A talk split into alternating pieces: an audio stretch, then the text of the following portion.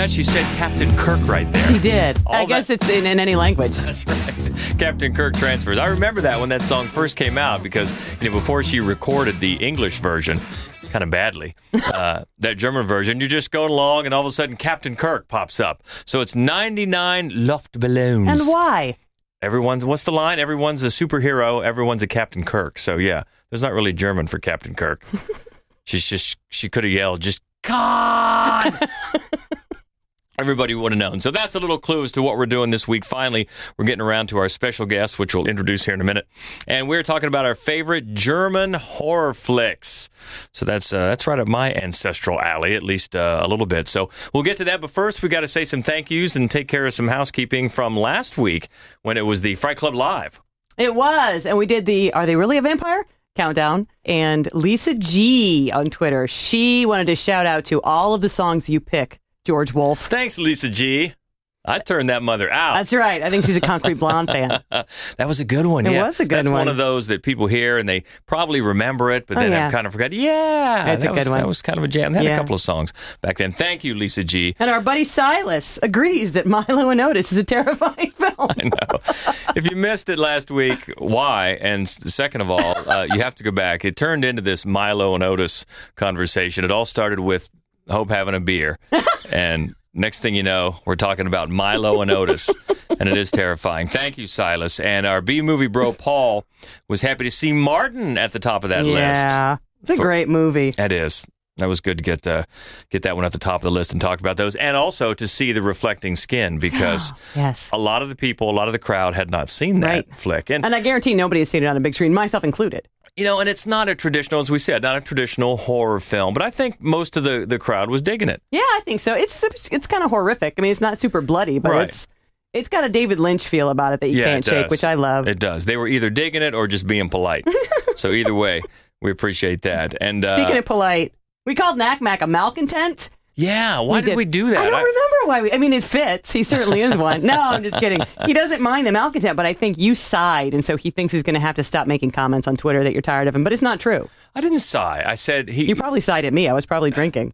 he said he commented of my fair enough, where I said fair enough, Oh, which. I kind of do sometimes. Uh, that's a little crutch I have, I think. But yeah, it, it wasn't a sigh, was it? I don't know. I, I'm going to say if you were tired of anything, it was probably me. Yeah, I'm not. I'm not tired of you, man. Keep it coming. Keep it coming. We appreciate it always. So, uh, so that's fair enough. Yeah. and last one, Mike, who's been listening to old podcasts. And we opened him up to found footage, which is ironic because, of course, I hated found footage until we decided I was going to do that that topic as well. And we found a bunch that were really good, and he liked. It was the magic of Troll Hunter. It always is. It is, isn't it? It really always is the magic of Troll Hunter. So thank you for that. Um, yeah, it was Fright Club Live. We look forward to the next edition of Fright Club Live, which is coming up on Wednesday, September 13th. And it's going to be Ginger Snaps. Woo! We're going to talk about evil sisters. Well, you I know about some. that. and, uh, you know, by the way, we want to thank the Gateway Film Center uh, always. But uh, I, we were just hip to the fact that they put out on the website, gatewayfilmcenter.org, they've got all the rest of the films, uh, the Fright Club Live films for right. the rest of the, the rest year. of the lineup up there. So just Yeah. yeah, just go to gatewayfilmcenter.org and just search Fright Club, and you'll see everything we have planned for Yeah. the rest of this year. And speaking of, well, next year, we weren't speaking of, but we will now. You're hard at work on the schedule for next year, I am. 2018. I am. I've got about. I've got it narrowed down to like I think 17 or 18 movies. So I got some pruning yet to do. I have to like figure out when is the best, so we don't have like three really bloody terribles. Right. You know, kind of even it out a little bit. That's the kind of thought that goes into this. See, it's scheduling, it's programming for your viewing and listening enjoyment. That's right. That's what we're doing here. So, all that is coming up, but we got to get to the uh, topic at hand, and that is our favorite German horror films. And we welcome our special guest. We've been trying to schedule this now for a long time, We getting have. Fright Clubber He's number just too busy, one. and he's been ignoring us. And here. it's not because we keep pushing him back after we have scheduled somebody else. That's not what happened. Welcome, John Dean. It's not my schedule that pushed this back. I think everyone knows that. Yes. I'm pretty available most of the time. Yeah, let's yes, be- thank you for we having just me. I swung by World it. of Beer, assuming he'd be there, and we dragged him over. that's where That's pretty much how it goes. He he just calls up World of Beer. Are there any messages for me? yes. Hope and George, we're looking for you. Yeah. So after some delay, you're back, and we've got a, a list. We've each got a top five, and um, you know it's it's pretty close. It is. There are there's some uh, discrepancy in the order, and one or two movies that we have that uh, that you don't. But is this a was this a topic? Did you guys choose this together? I know you were kicking around some of your favorite genres. Is this one? Well, uh, this really has its roots as a topic of discovery for me. Um, in that, a couple years ago, my mother in law got me one of those like DNA spit test things, and as luck would have it, I'm like two thirds German. Okay. And uh, as if the uh, blonde hair, blue eyes, and ability to drink beer by the liter Right, right, didn't give it away. Yeah, the lederhosen doesn't help either. um, but it was not a, a topic I was very familiar with in the horror arena. Um, and I had enjoyed some of your previous country of origin podcasts in the in the past, especially that Korean uh, podcast. But Yeah. As I found here, the Germans are a little more succinct when it comes to their storytelling. they are. It's actually I'm a little surprised we haven't done it before. Germany has a phenomenal history in the in the genre, like phenomenal because some of the very very earliest films, and we'll talk about that in a bit. Uh, from the 20s are German, Right. And and then uh, sort of when the world wars broke out, you know, the film commission turned to just propaganda, and a lot of the greatest artists of the country were sort of, you know, they left. Yeah. They left the country Yeah. or died. And then it took a long time for them to rebuild. So you'll see this huge gap of decades. And then they came back strong. I mean, it's it is a it's an incredibly bountiful nation in terms of horror films. So I'm excited that we're finally doing it. Yeah, so we've each got a top five. Before we get to that, you want to talk about you you did some some cutting and pasting and some reworking and got the list to know and you sent me three different versions before you settled on your final I version. So do you want to talk about the ones that just didn't quite make it? No, I tell you what, there's um, there uh, Germany have a lot of films. So Nekromantik, Nekromantik Two, and then there's another one about a killer penis. Those three did not make this list, but piqued my interest. I, I remember thinking, like, as I was sort of going, like, "Damn, this is." A lot of movies on this one particular weird topic. so we may have another podcast just on that, but there are uh, a bunch that that I kept trying to fit in and just couldn't. Uh, and one of them is Mark of the Devil, uh, which is one of those like Witchfinder General style, you know, horror films. And Udo Kier is in it, who of course I love. And it's um very dated, but it's still a great movie and it's really difficult to watch. It's very horrific, and a lot of times those witch films can be. And I really wanted that on there. A couple of others I honestly just I thought would be like I just couldn't believe that I wound up with with a list that didn't have these on. And one is the Cabinet of Dr. Caligari, which of course has been on many of our podcasts before. It's a brilliant, gorgeous. Yeah, and that's one of the ones you were talking about going way back Yeah. to the history. In fact, a lot of 1920. people a lot of people point to that as maybe, you know, the first quote unquote horror film. You can have an argument there, but at least it's in that team picture. Yeah, yeah, absolutely. And it's and it's it's also uh, it looks like nothing else. Right, and and you know you, you when you watch it, you see it pop up in in so many films since then. And then the other one that you know, I'm going to be honest with you, I watched it again in preparation for this, and then it originally was in the very, uh, very definitely in the running. And then as I watched it again, I realized that it's a bit slower and a bit campier than maybe I had recalled it being. So um, Werner Herzog, Herzog's Nosferatu, the Vampire, did yeah. not make it. I'm kind of surprised at that too. It made the early cut. It definitely did, but it didn't make the final cut. And then the one other, I don't think I really thought it was going to make it, but I've always kind of wanted to talk about it, is this movie called The Fan from 1982. It's very 1982, and it's about like a, a fanatic of sort of a pretty boy band. Let's say Duran Duran, German's version, Germany's version of Duran Duran. It's about one pathological, insane fan of uh, Germany's version of Duran Duran and the lengths that she goes to to keep her beloved forever. And it's incredibly slow and super weird, but Some- weird in a good way. Somewhat similar to the Robert De Niro Wesley Snipes the fan from the 90s. Remember Actually, that one? yeah, I do remember that one. No, it's not like that at all because I don't think either one of them eats the other one. I don't think so, no. So those were the ones that didn't quite make my list. Did you have any that you were considering and then dropped? I had a few that really just kind of got pushed out. And I think you mentioned them. Cabinet of Dr. Caligari, that was one. Absolutely beautiful. Enjoy that movie. There's just too many things to put in front of it It's on, true. on this mm-hmm. list. Yeah. Okay, so that's the bubbling under. Let's get to the actual meat and potatoes here. We'll start at number five. And this one actually, happily, is number five on both of our mm-hmm. lists. And it's just when Michael arrives in Berlin to visit his ex girlfriend, a terrible virus starts spreading across the city at a rapid pace, turning people into mindless, homicidal maniacs from 2010. It's Rammbock Berlin Undead.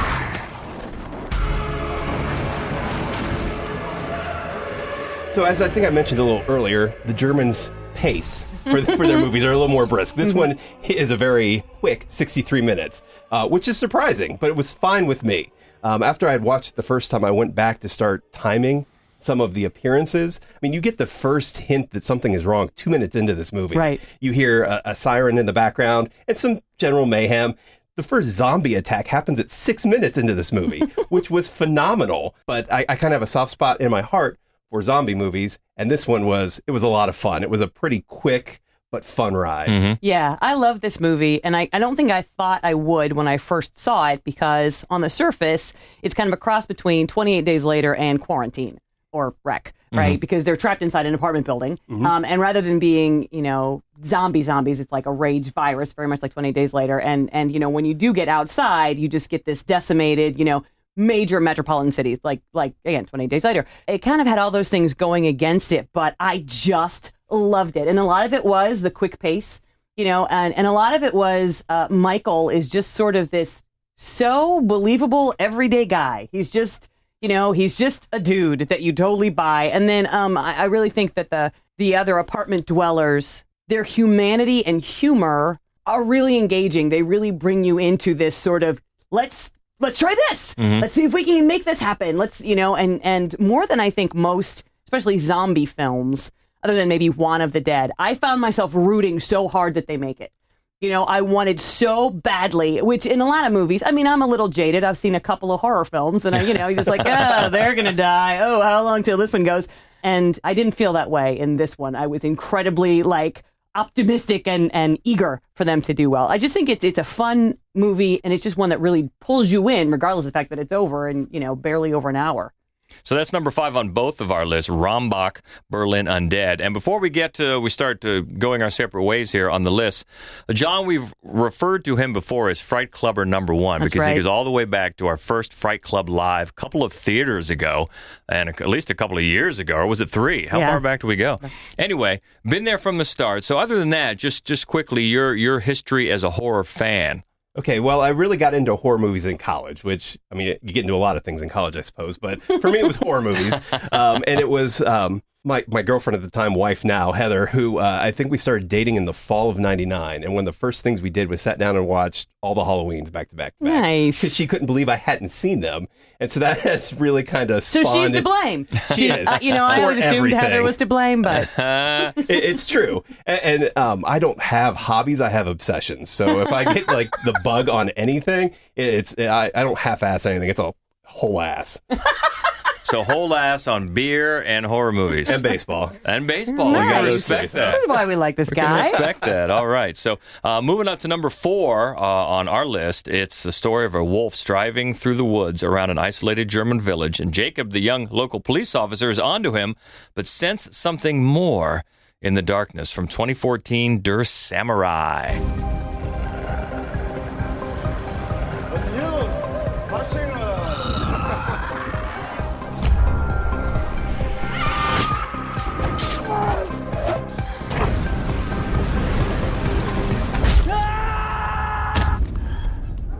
Bukowski, and that's a name.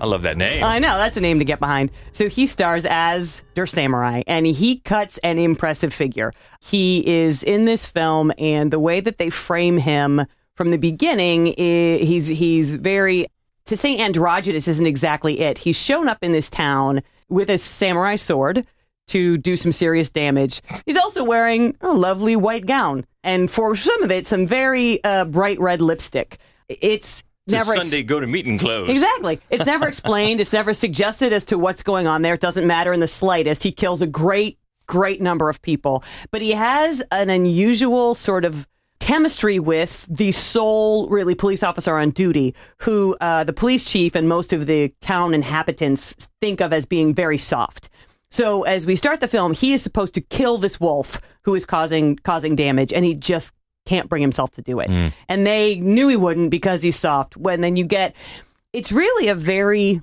bizarre and dreamy sort of twisted fairy tale. It brings in a lot of images from particularly Brothers Grimm, Germanic folklore. Right. Um, and and then also really uh, it's very focused on sort of either embrace the monster within or discard it forever. But it doesn't do it in that Jekyll and Hyde kind of way. It does it in a very psychosexual way that I think uh, was handled brilliantly, and I don't think we've seen particularly well in other horror films.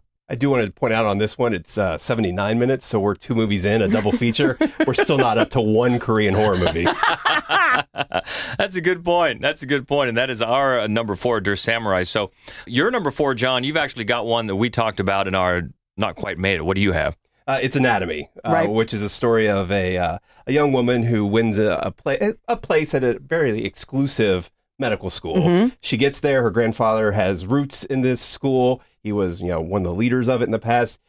Very dry humor. I mean, when she goes to the Very. hospital to tell him that she made it, he asks, "Can you pull the plug on your way out?" I mean, that seems kind of. You know what? I'm not sure what it seems like, but I'm like, that seems German. A bit wicked. Yeah. It's German. Um, but anyway, she makes her way there. She finds that this group, the society, this uh, this group of people that have a different way of handling um, cadavers and dissection, and Mhm. perhaps maybe get more out of the, the victims. I'll say here are alive. So um, I, I thought it was great, and this was also the only one that we watched, or I watched in preparation for this, that had Nazis in it, and that kind of surprised me a little bit. Right, right. Um, it turns out I think Germans don't celebrate that very much. Yeah, and I can see why. I can see why. I can understand that, but obviously, I would see that as a as a source of horror, something Right. that would Oh yeah. it, it's horrific, Yeah. definitely. Yeah, I think and you're right. Um, Fertile ground, but this was the only one. Right. You know, uh, and actually, that film uh, was the highest grossing film in Germany in 2000. It was a huge, enormous smash hit in Germany the year that it came out, which I thought was fascinating because I'd never heard of it. I mean, I didn't hear about it for several years. Uh, Franka Potente is the um, student. She's always great. The medical horror, the body horror in Yeah. this is, is very interestingly graphically, but not super bloody in the way that it's done. It's got a little bit of a Cronenberg feel about it, which of course I always love. It turns into a little bit too more too much of a slasher for me, although there is some dark humor to it that I think is is interesting and compelling. But it is it's a super fun movie and and uncomfortable. So John's number four for German horror is Anatomy uh, from 2000. Moving up to our number three, and this is actually John's number two. So we are all three digging this movie. Twin boys move to a new home with their mother after she has face-changing cosmetic surgery, but under her bandages is someone the children don't recognize. We love this from 2014. Good night, mommy. Mama?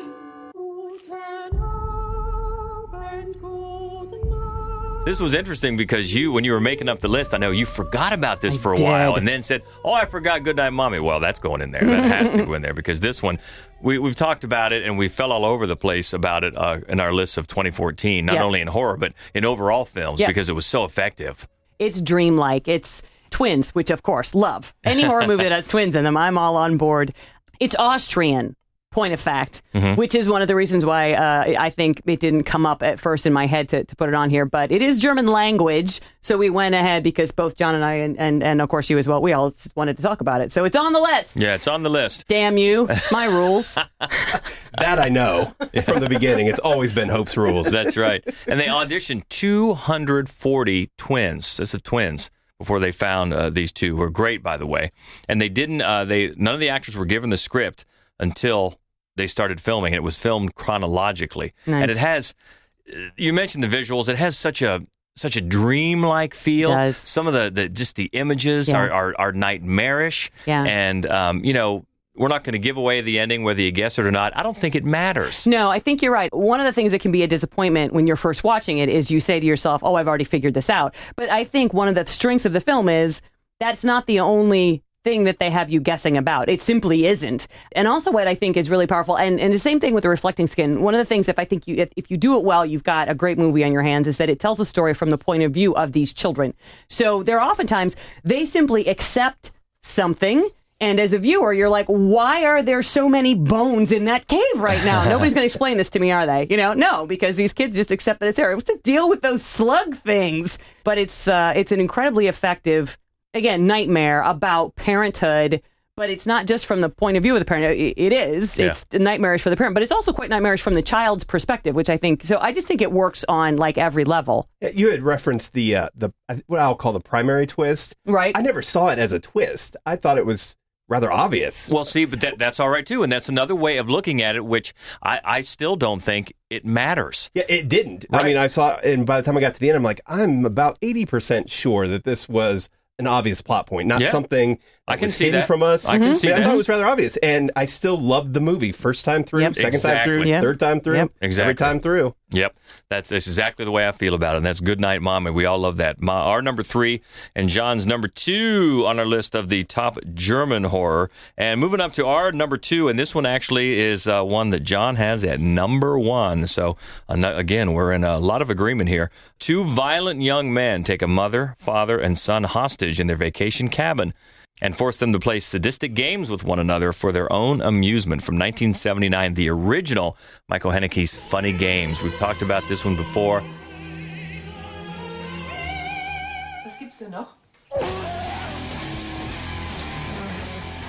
Man, it's so chilling. And of course, the, the, the thing to remember here is that a few years later, he made a shot for shot American remake that is also chilling. But obviously, here we're talking about the original, and, and this is the one that first got it on the radar and had people. I think this is a movie that people got upset about of what he was doing once once they got into it. Some people, you know, didn't like the for lack of a better term, games he was playing with the audience here, but there was a point to it and it was so effective. So the reason this one is number one for me is it makes me so uncomfortable Yeah, to watch from yeah. beginning to end. Mhm. And between the the German original and the American remake, I've seen this, I don't know, probably nine, ten, maybe a dozen times. I don't know. and it's that same feeling um, of all the horror I've seen. That egg scene near the beginning, Yeah. Right. as you're starting to realize something's not right with these two, Yeah. these two boys.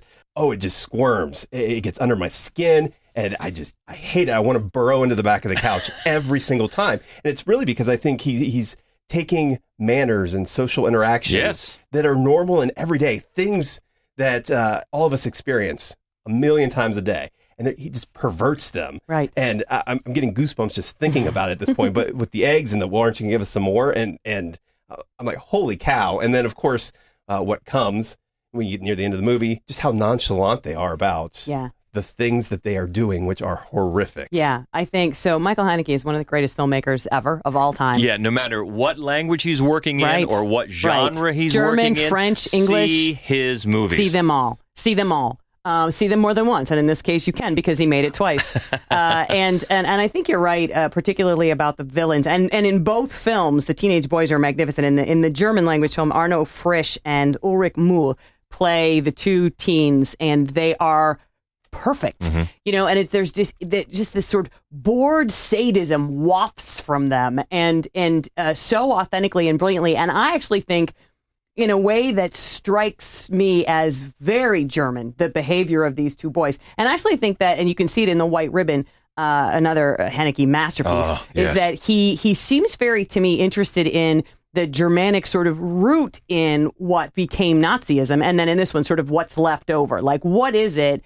But but he's doing something with teens that you know that you see in A Clockwork Orange, or I mean, you see this in a lot, a lot, a lot of films. The idea that teens are just brutes and bored and sadistic, and and the mayhem that they can that they can create with that. But I think the brilliance here, uh, besides the way he toys with sort of social interaction is that he doesn't like horror films and he's made a horror film basically to sort of point the finger back at us right? We're participating in the brutalization of this family and he's going to, and he's very clear in the way he films it that we are. Oh, yes. we are part of this. It's happening because we're here. That's the only reason it's happening And- and, and- it's but it's brilliant. Yeah, and that's the whole thing. His his intention, he has, he has stated before that his intention was not to make the quote unquote horror film, but rather a comment about the influence of media violence on society, and and was pretty sure that many people were going to misunderstand the whole thing. I think he's right about that. But when you, especially on multiple viewings, you can really see where he's going and why people are uncomfortable Yeah. with it for those reasons that they are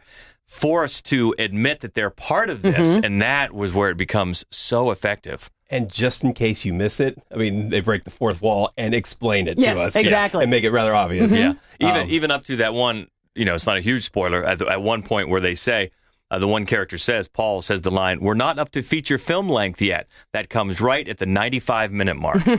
you know, so yeah, it's it's down to it's the way he makes movies. I mean, yeah. it's it's so precise. Yeah. It's so well done, and it's a great, as you say, John, very uncomfortable uh, comment on.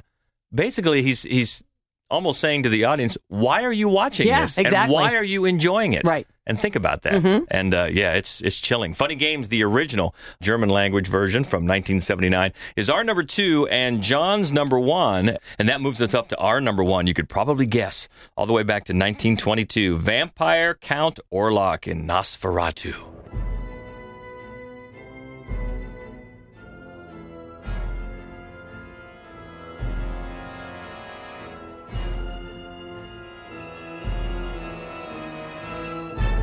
So a sentimental favorite. And this is John's number three, so it it's is. up there for you as well. Sure, and, and actually, I, I realized after watching Nosferatu the Vampire, this one very very similar. Oh, absolutely. but but still, just looking at uh, comparing the two, thinking about it as I as it became obvious that both couldn't make the list, Mm-hmm. Nosferatu was the obvious pick for me. I mean, it's a brilliant movie. and It's an amazing, groundbreaking feat in cinema. You know, it, it, it- technically speaking, the way he uses shadow, the way he, Yes. the way he uses practical effects in a way that clearly 1920s and 1922 had never been done before. F. W. Murnau.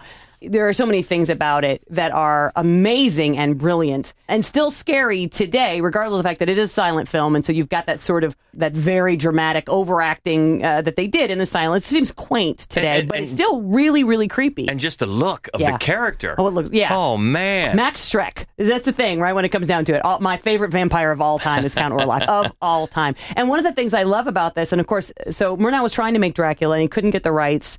And so he just changed a few things, the names, obviously, got sued anyway. Yeah. Um, but uh, so he did change some things about it, but it was one of the, uh, it was the earliest version of Dracula on film.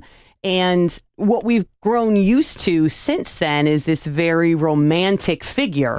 And uh, uh, that is not, he likened it to the plague, which was fascinating. And so for that reason, then his vampire is very rat like. He's vermin like. Oh, yeah. he's not like rat, seductive yeah. in any way, you know. And I think that that's a fascinating way to look at because in, in most versions of Dracula, he's sort of this, you know, um, eternal life. Whereas this is much more like doom and nasty, and Yeah. and his look is so perfect, and there's just big claws for fingers, and he just looks like a big naked mole rat. Um, yeah, I love him. I love this movie. I love everything that they they, they did with it uh, in terms of just the look of it, and uh, and so yeah, it had to be number one for me. Well, it's interesting you mentioned it changed things because they didn't want to get sued. One of the one of the biggest things they changed was it was the first vampire story to bring up the idea of sunlight being lethal to vampires. And since then that has become just an accepted part. Absolutely. of vampire lore. But like you said, they got sued anyway. Even though it was obvious in some of the shots that they were filmed in the daylight. Yes, that is Um, true. So the word I wrote down for this was just mesmerized, and I think as as a fanboy and not a critic, I don't have to uh, appreciate it for all the very uh, acceptable and, and necessary reasons and accurate reasons that you do. I just I was mesmerized from beginning to end. I mean, Yeah. there was one little break kind of in the middle where the professor professor character was going over the predatory plants and things like that, and, and I found myself just very enthralled by that. I mean, who doesn't like to see a Venus flytrap chow down on a bug? I mean, that Absolutely. was, which was not in the uh, the No. second one. you, you- you know, and you were mentioning too, timing things out. Uh, actually, Count Orlok doesn't come into this movie until 21 minutes into the film, and even then, he's only on screen for less than 10 minutes throughout the entire film. But you're just you can't take your eyes off of him. No. And you mentioned the the way they use light and shadow. That that makes it mesmerizing for me. Um, and and yes, it is apparent sometimes that they weren't filming at night, but still, it casts that nightmarish um, image, especially with the way Orlok looks, that just is one of those where you just can't look away. Yeah, no, it's really true. And you know, a lot of filmmakers, well, uh, Herzog used the a lot of the same sort of um, light and shadow play when he made Nosferatu the Vampire. And of course, in Coppola's version, he actually he goes to town with the way the shadows behave. Oh, yeah. But it all started with Murnau, the way he makes him part of the shadow shadow world. Mm-hmm. And uh, and I and I think that yeah, I think that his vision you don't see it as much. You see it, and when you do, when an Orlok style vampire pops up in like you know what we do in the shadows, or or Yeah. it really stands out. You're like, oh look, It- it- you know, you don't see that style of vampire very much, but the the balance of what he did really did create an architecture that that most vampire movies, as you mentioned, the sunlight, you know, have stolen. Which we're okay with because he they're it good too. ideas. That's right. So we're he literally stole it and and you know was sued. so we are all Team Orlok, uh, and that is Nosferatu, our number one, and John's number three. A winner all around on our list of the top five German horror films. All right, what do you think? With our picks, you got some that should have made the list and, and thought that we didn't talk about. Let us know. It's easy to keep the conversation going on Twitter. That's the best way. We are at Mad Wolf, M A D D W O L F. Are you on Twitter, John? Uh, n- not really. I have a handle, but I think I have like 70 tweets to my name over like a decade. Well, so- let's kick it off. What are you What are you on on Well, Twitter? and, and because I don't know how to create a handle, it's J H N M D N and the number one. Oh, Okay. Okay. All right. It's just my name without vowels. That's really what it is. but I am on Facebook, and you can find me stalking the Columbus Horror Society page quite a Yeah, bit. That's Absolutely. right, and that's always that's always good to do. Uh, so we look forward to our next Fright Club live. We talked about it a little bit, uh, but mark it down if you can make it. We're always it's the second Wednesday of every month. Our home away from home is the Gateway Film Center right there on High Street, Columbus, Ohio. Which, by the way, let's give another plug to the Nightmares Film Festival, which Yes. is coming up in October. Let me tell you, if you can make it, and we heard from uh, our new one of the new Fright Clubbers, Letitia. I think Letitia, she's, she's planning coming. on coming. Nice. So you know, if you can, if you're in the area, it is going to be a fantastic few days full of horror movies and, and just, you know, communi- making a communal experience with filmmakers and film fans. So You're check- going, are you, John? Yes, I've got my ticket. I will be at the Gateway and World of Beer for the entire weekend. I mean, you can fall down the Gateway and be, be at World of Beer, That's which right. you've probably done. but uh, yeah, more than once, more than a dozen times. so yeah, make that if you can. And uh, as we said, the next uh, Fright Club Live, September 13th at the Gateway. That is going to be Ginger Snaps, and the topic is Sisters. sisters. We actually have a bonus Fright Club because there are five weeks in this month. Oh, So there's one in between now and then. Back to school. We're going to do one on scary teachers. Oh, nice. I'm looking okay. forward to that. So so much going on. So uh, look us up, like I said, uh, on Twitter at Mad Wolf. Uh, the main website is maddwolf.com. You can check out all our reviews of horror films, non-horror films, and just a lot of uh, overall fun. And our Facebook page is Mad Wolf Columbus. So so much going on. We look forward to hearing from you. Until the next time, I'm George Wolf. I'm Hope Madden. and he is John Dean, and this is the Fright Club podcast. You ready for this? In German. Bleiben Sie schrecklich, meine Freunde.